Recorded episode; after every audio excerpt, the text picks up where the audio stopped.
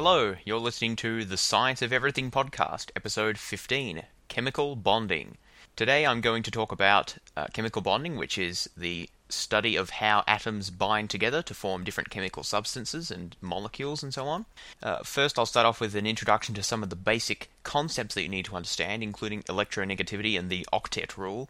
And after that, I'll proceed to have a look at the three major types of chemical bonding ionic bonds, covalent bonds, and metallic bonds. Then I'll also talk about polar bonds uh, versus non-polar bonds and uh, and how all that works. And I'll conclude with some interesting applications of bonding theory to understanding how different materials have different properties and why that is the case. So let's get into it, and I'll start off with having a look at some of the basic concepts of what is chemical bonding and how does it work. A chemical bond is simply an attraction between two atoms that allows the formation of chemical substances that contain two or more atoms. The bond is caused by the electromagnetic force of attraction between oppositely charged particles. Uh, specifically the protons in the atomic nucleus and the electrons surrounding the nucleus. And if you're not familiar with the basics of atomic physics, um, I'd advise you to listen to episode 8 about the atom and possibly episode 14 about quantum mechanics. That'll help you understand, um, have a bit of a background for this podcast.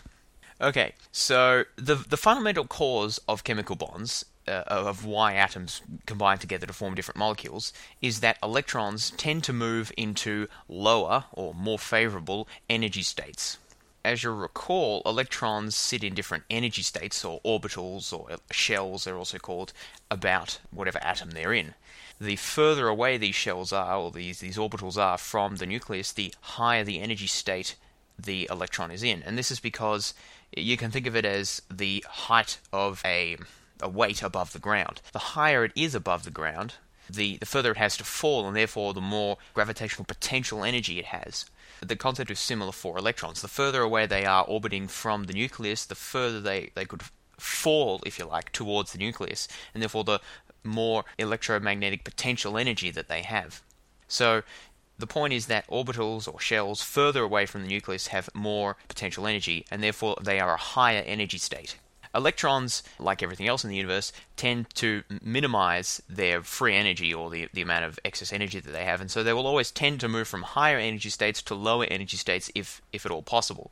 However, because of the Pauli exclusion principle that we talked about in podcast 14, it's not possible for more than uh, two electrons to occupy the same orbital around the nucleus. And so, if closer orbitals, that is, lower energy state orbitals, are all filled up with electrons, then the uh, then additional electrons have to move to higher and higher orbitals, and therefore uh, orbitals having more and more energy. However, Electrons can sometimes get around this problem if the atom that they are part of comes close to another atom that has unoccupied orbitals closer to its nucleus.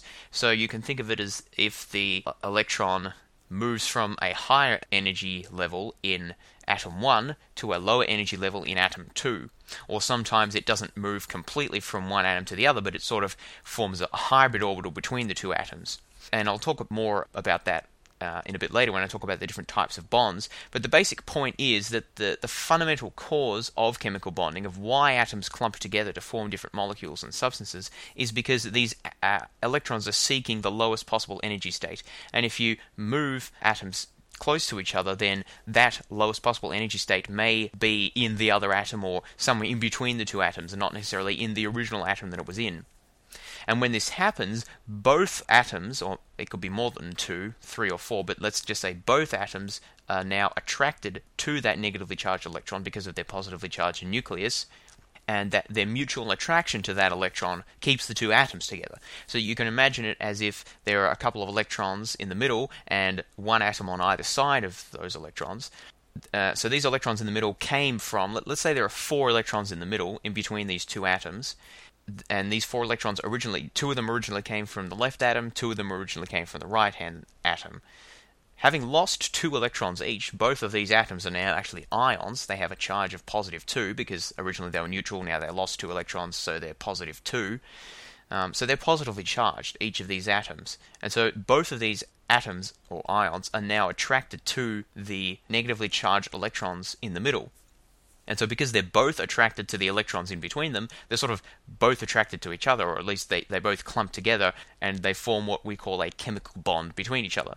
Uh, so, we can see from this uh, general principle that chemical bonds are fundamentally caused by electrons seeking more favorable energy states, which in turn leads to the formation of partial or total ions out of the atoms from which they came, the, from which the electrons came, and this formation of partial or uh, total ions in turn leads to uh, electromagnetic attractions between electrons and those positively or negatively charged ions, and that causes the atoms to, or now the ions, to clump together and to form bonds with each other.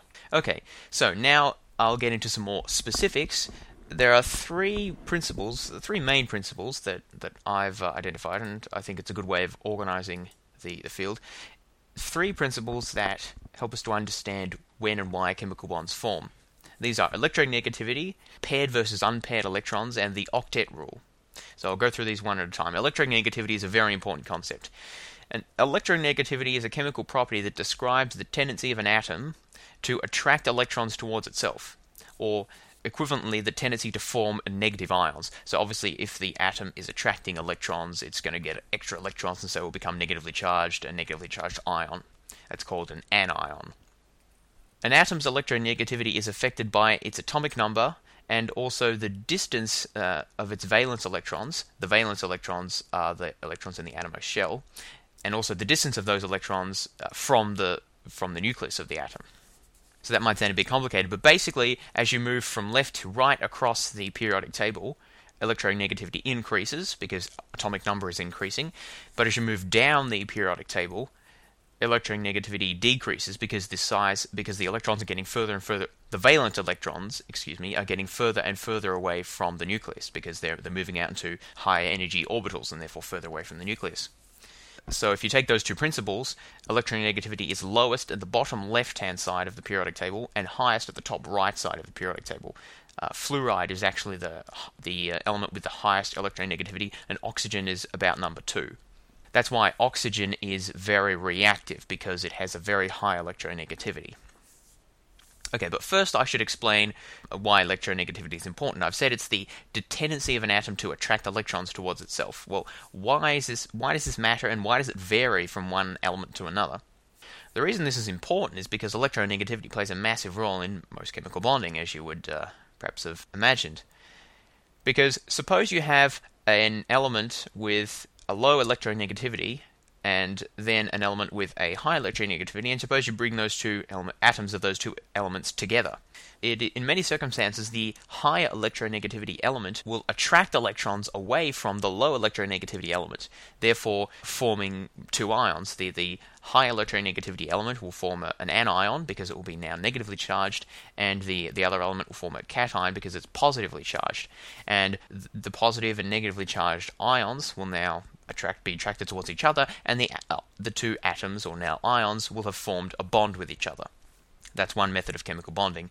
Not all uh, chemical bonds are exactly like that, but often the um, exchanges of electrons, which in turn lead to chemical bondings, are produced originally by differences in electronegativity. Basically, different pulling powers of electrons.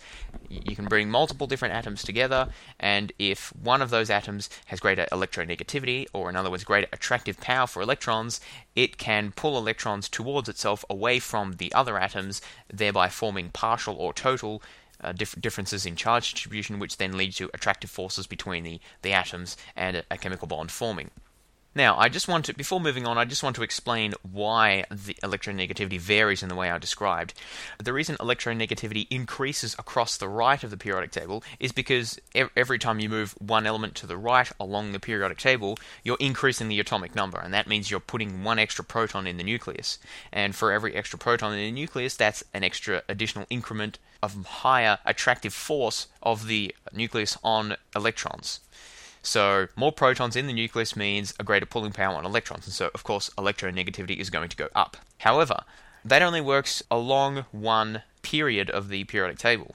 Down the groups or down the columns of the periodic table, it works the other way because as you move uh, as you move down to a um, a new row, what happens is just because of the way the periodic table is set up, a new shell, a new electron shell, uh, begins to be filled. So at the end of each um, at the end of each row of the periodic table, the valence shell of electrons becomes filled, and then at the start of a new row, electrons have to go into that new shell and start filling it up.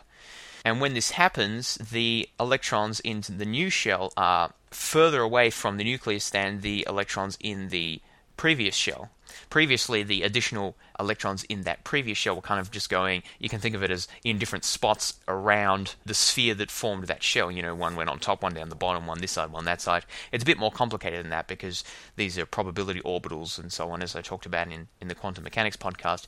But you can just imagine that each shell, each electron shell, is sort of like a sphere around the nucleus at a certain distance away from the nucleus and different electrons occupy different positions within that sphere. But once all those positions are filled, electrons need to start moving into a, a, higher sphere that's further away from the nucleus. And so the point is that when you move into a new shell, the electrons in shells that are closer to the nucleus, so innermost shells, will sort of shield the electrons in the outermost shell from feeling the attractive force of the protons in the nucleus. And so that reduces the electronegativity of the element because even though it's got a lot of protons in the nucleus or more protons in the nucleus than the previous element back in the back in the previous um, period of the of the periodic table, it's got another proton, but now it's got all that ex- the um, electrons feeling all that extra shielding of the uh, electrons in the the previous shell and so electronegativity drops off uh, substantially when you move from one row to another of the of the periodic table. And so that's why as you move down the periodic table, electronegativity decreases because you've got more shielding of inner shells. But as you move to the right hand side, electronegativity increases because you've got more protons providing more pulling power to electrons. Okay, so that's the concept of electronegativity.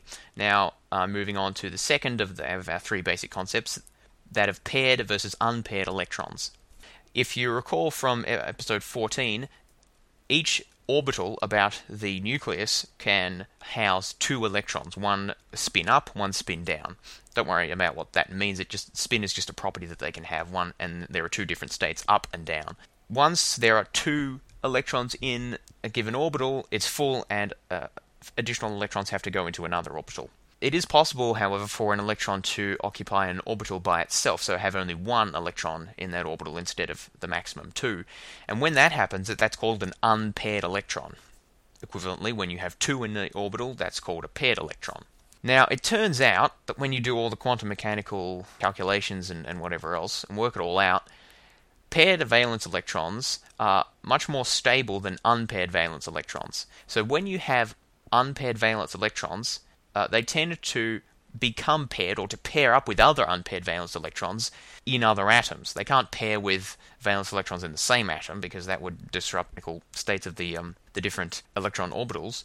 But they can pair up with valence electrons in other atoms that are near enough, that are, that are close enough by. And so when they do that, both of these electrons sort of pair up into in, in the same orbital, and now they're paired valence electrons, so it's more stable and so they've reached a lower energy state by doing so. But by pairing up in that way, they've sort of bound the two atoms of which they were previously uh, members.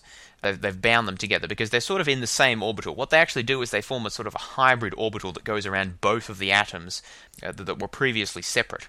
And so, because b- both of these, each of the electrons is now associated with both atoms, not just one electron with one atom and one electron with the other atom as it was previously.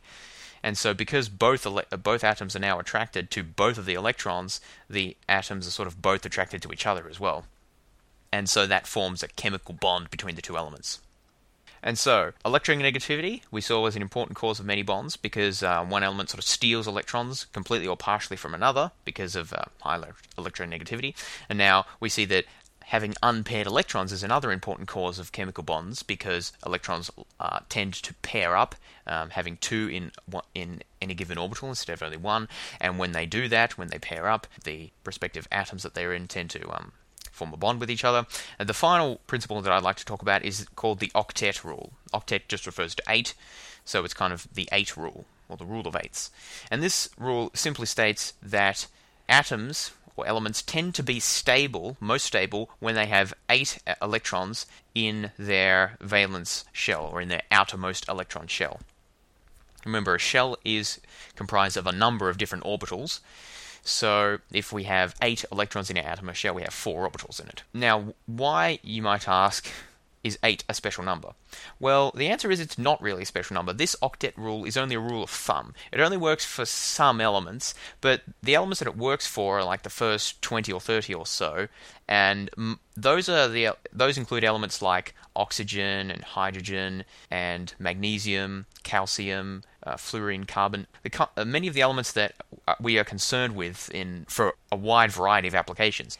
So many of the transi- for many of the transition metals and the, the, larger, more exotic elements to the end of the periodic table, this this octet rule doesn't work, but it does work for many elements we care about, and so we can use it. So there's no intrinsic reason to why this rule is uh, why this rule applies.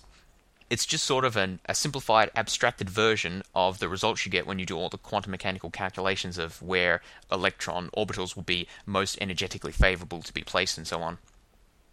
So it's not a law of nature in itself, it's just a rule of thumb, which is pretty good for at least beginning to understand chemical bonds. So basically the idea is that if the valence shell of the of the atom has 8 electrons in it, then that that atom is stable and probably won't form bonds. If it has only 6 or 7, then it will tend to form bonds by gaining electrons to, to um, acquire the 8 needed to, to fill up its outer shell. If it only has 1 or 2 electrons in its valence shell, it will tend to lose those electrons, and thus you know, its its next innermost shell will, will then have will then become its valence shell, and that will have eight electrons in it. The row on the far right hand side of the periodic table uh, contains what are called the noble gases. These are helium, krypton, argon, radon, and xenon. I think I've, I think that's all of them. There may be one more, but anyway, these are called noble gases because they don't they tend not to interact with anything. They're very stable. And why is that? It's because they have full outer shells. As you go from one noble gas to the next element, which which will be at the start of the next row down, the fact that it's at the start of a new row is indicating that it's opening up a new shell and it's got one electron in that new shell. So it's no longer got a full valence shell. But if you take that one electron out, move back up upper row and to the end of that row, you're back at the noble gas, which has a full valence shell and so is generally unreactive. And so that octet rule is also very powerful in helping to understand when and why bonds form. Okay, so remember we've got electronegativity, which is pulling power uh, for electrons. That differs between different elements based on their position in the periodic table. We've got paired versus unpaired electrons.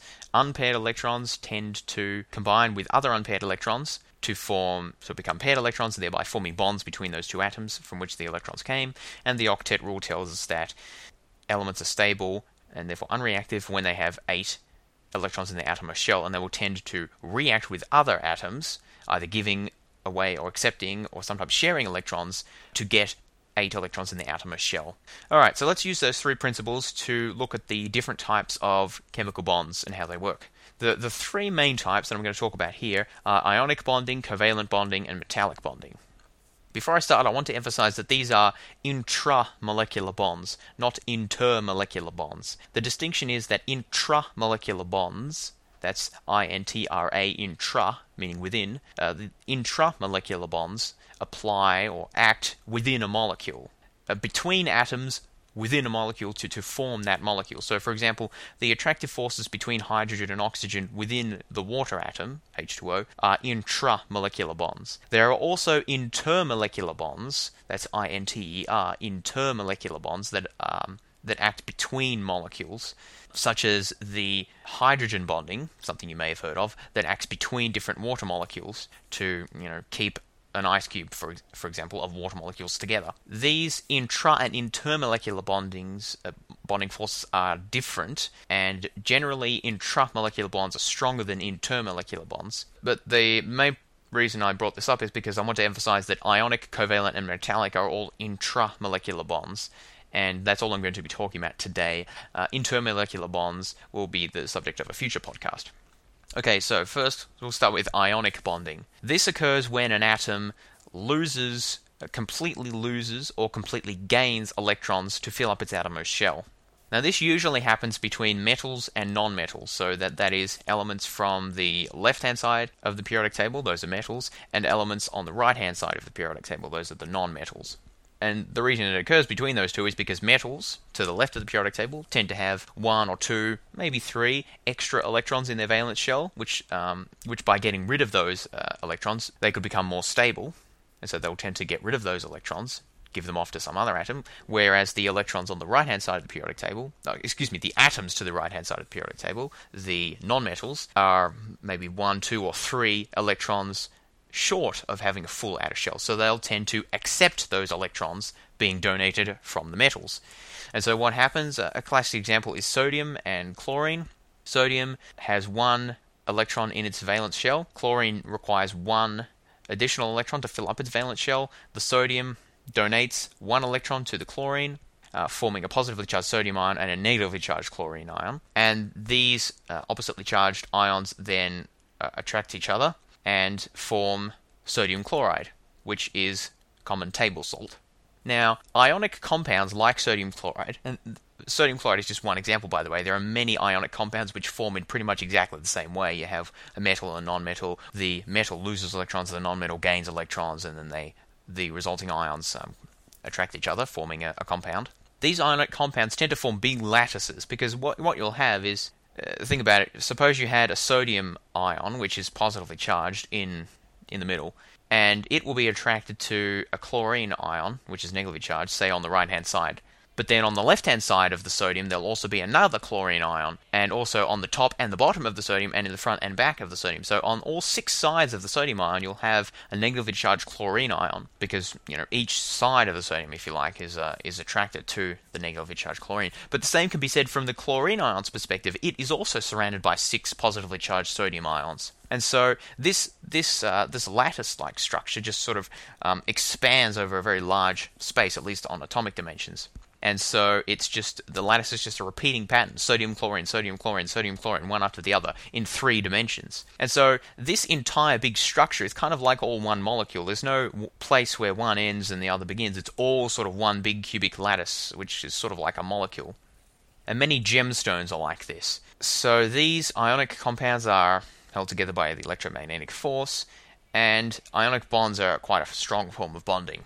That's why generally these substances, like gemstones for example, are quite strong, but they're also brittle. The reason they're brittle is because there's no particular, there's no ability or little ability for the atoms to slip um, or slide, bend relative to each other. If, if you can do that, if the atoms can slip or slide or bend a bit, then you've got what's called a malleable material you can hit it, it bends a bit, and then you remove the force, and either it stays or it bends back, but it doesn't shatter, it doesn't break, it's still alright. Ionic ionic compounds don't have that ability because if you if you offset one of the rows of sodiums and chlorines relative to the other one, what you what you'll find is instead of them alternating, sodium chlorine sodium chlorine you'll line them up so you've got two sodiums next to each other two chlorine next to each other two sodiums next to each other and then they'll repel because like charges repel. And so if you sort of hit part of the ionic compound lattice, that'll dislodge uh, two of the two of these sections, um, causing them to repel, and the whole lattice, or at least part of the lattice, will shatter.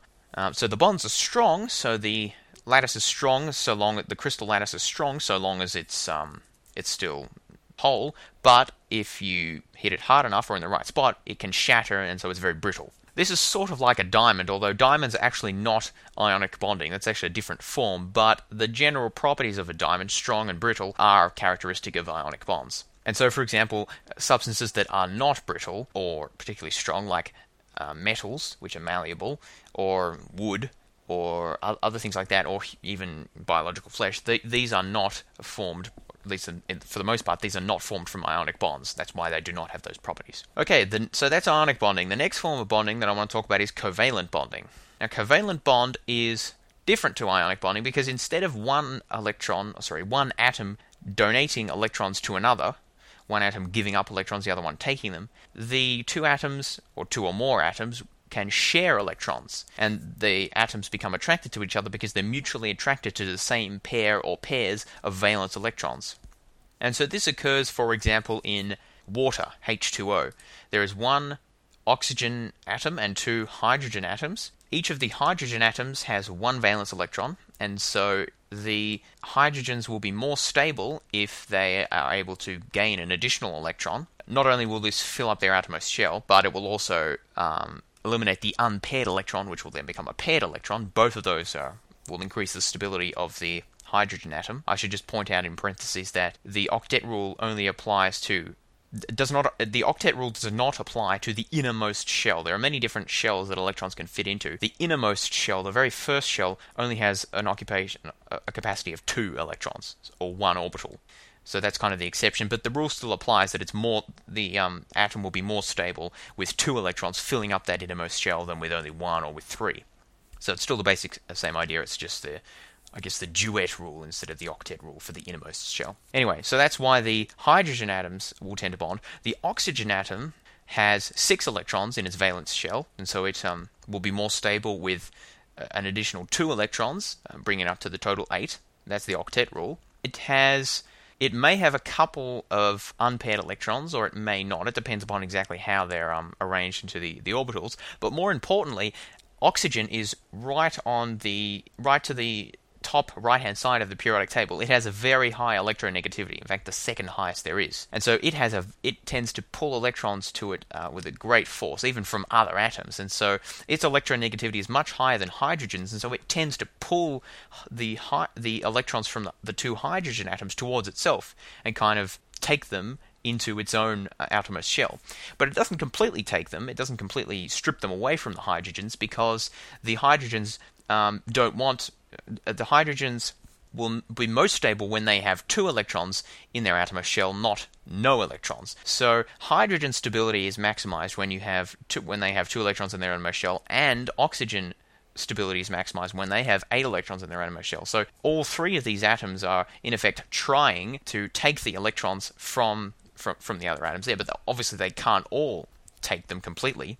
So instead, they share them in effect. And that's what a covalent bond is. The electrons go into. Uh, form a more complicated orbital which kind of goes throughout the whole H2O molecule and kind of spreads around both atoms, or even all three atoms, depending on the circumstance. And so the electron sort of spend some time near the hydrogen, some time near the oxygen, and so they're sort of part of both of the atoms. And so in that in that circumstance, they the electrons count as being in both the hydrogen's valence shell and the oxygen's valence shell. And so both the hydrogen and the oxygen have uh, full valence shells, and so have um, increased stability.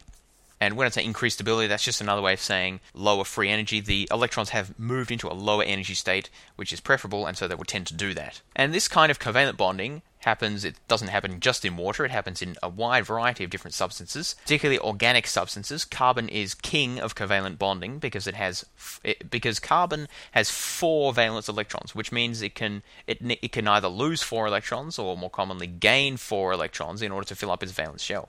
Now, four electrons is a large amount to lose or gain, so it can form lots of bonds, more than most other elements can.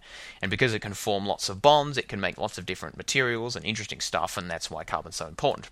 But I'll talk more about that later in another podcast. The main point is that covalent bonding occurs mostly between non-metals because when more than one different type of non-metal um, try to bond, uh, are brought together and, and form a bond, and this is because uh, the stability of both of the, the atoms, or of all of the atoms, will tend to be increased by gaining electrons, but they can't all gain electrons outright at the same time because there's uh, not enough of them, and so what they tend to do is share them in this covalent bond. Now, unlike ionic bonding, covalent bonding does not form big lattices because there are no distinct ions created in covalent bonding, and it is not a, it is often not a symmetrical process. So in the H2O molecule, you've got the oxygen sort of in the middle and two hydrogens sort of on either side. There's there's no way where you could have an additional sort of oxygen on the other side of, of one of the hydrogens and then another hydrogen there, it just wouldn't work. The orbitals would, would sort of interfere with each other, and that would not be a, a stable arrangement or an energy minimizing arrangement. So it's not symmetrical in the way that an ionic bond is, where you can just have a, a big lattice with um,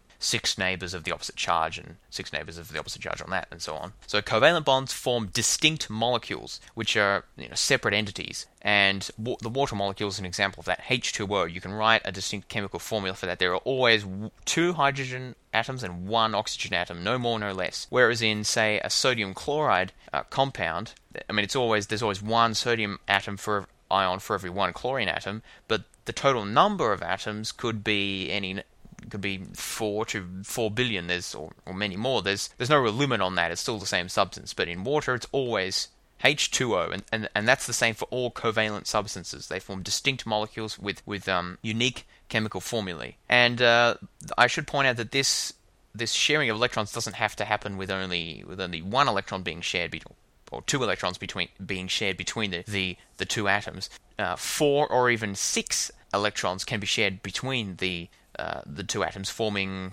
what are called single, double, or even triple bonds um, between the atoms. And obviously, the more bonds you have, the more shared electrons between two atoms, the the stronger is the bonding force. And so the, the more strongly uh, bound is the molecule. Okay, the final type of bonding I'd like to talk about is metallic bonding. And this, um, as you might gather, forms between metals, often the same metal or different metals as well. Now, remember that we said that I said ionic bonds generally form between metals and nonmetals. Covalence uh, generally between non-metals. So it, it, makes sense that there's also a bonding type between metals, and that is metallic bonding. Now, once again, the nature of metallic bonding can be understood by the uh, tendency of metals to give up or lose their outermost valence electrons because they only have a couple, maybe one, two, or three valence electrons, and if they just lose those few electrons, they can achieve a full valence shell. Theoretically, they could gain six or seven valence electrons to fill up that outermost shell, but that's much more difficult than just losing two or one or two or three. So they tend to do that much more often. And so what happens is all of the met- eh, of the metal atoms will sort of be trying to lose electrons at the same time, but none of the other metal atoms obviously will be accepting them because they're all trying to lose them. And so what happens is the electrons become delocalized, which means they're no longer associated with any particular atom or even a particular covalent bond, but they, they just sort of have an orbital that extends over many adjacent atoms together. So it's not even a specific covalent bond between, say, two iron atoms. The the electron just sort of spreads itself out and, and moves around all throughout the, this the lattice or the group of iron or whatever other metal it is of iron. We'll say it's iron. Iron molecules. Uh, sorry, iron atoms.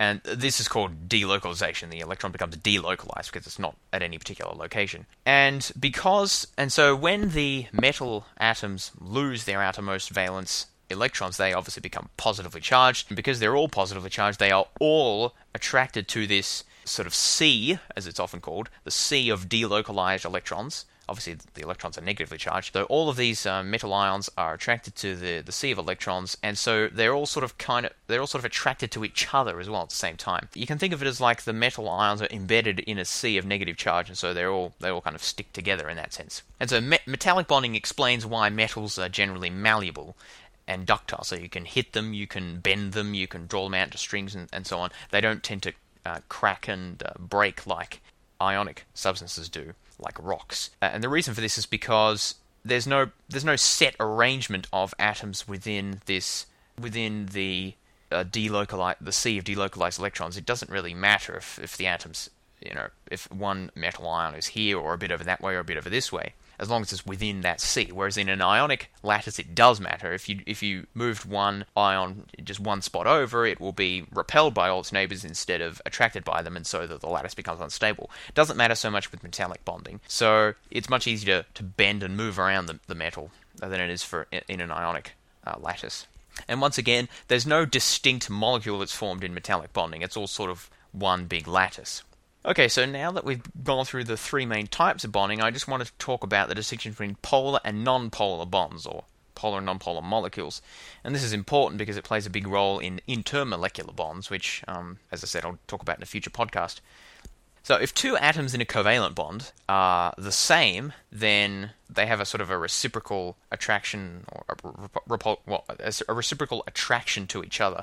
You know, they're exactly the same. An example of this is oxygen. The air, you may know that the air is like 20% oxygen, it's not actually oxygen atoms, though. It's oxygen molecules, which is O2. One, two oxygen atoms bound together. The, these are obviously, you know, the two oxygens are the same, so there's no asymmetry there, there's no difference, and so that is what we call a non-polar molecule. However, if you have, for example, a water molecule, which is a hydrogen, uh, sorry, two hydrogens and one oxygen, there is an asymmetry there. There are different types of atoms. In this case, the oxygen atom has a much higher electronegativity than the hydrogen atoms, and so the oxygen will tend to. Uh, remember, I said that the electrons sort of form an orbital around both hydrogen and oxygen atoms. But because of the higher electronegativity, the, the higher pulling power of the oxygen atom, the electrons will tend to spend more time around the oxygen atom than the hydrogen atoms. You can think of it as the as the the probability cloud of the atomic orbital of the electron is um, much more is much denser around the oxygen than it is around the hydrogen. So it's much more likely that you'll find the electron near the oxygen than near the hydrogen. And that produces what is called a, partial electric charge or a dipole, partial a, a, partial charge of the molecule. It's not the, the hydrogen is not an ion. It hasn't been it hasn't completely lost its electron, but it's sort of partially lost it. And so it's got a partial positive charge because it, it doesn't have the electron as often as it should, in a sense.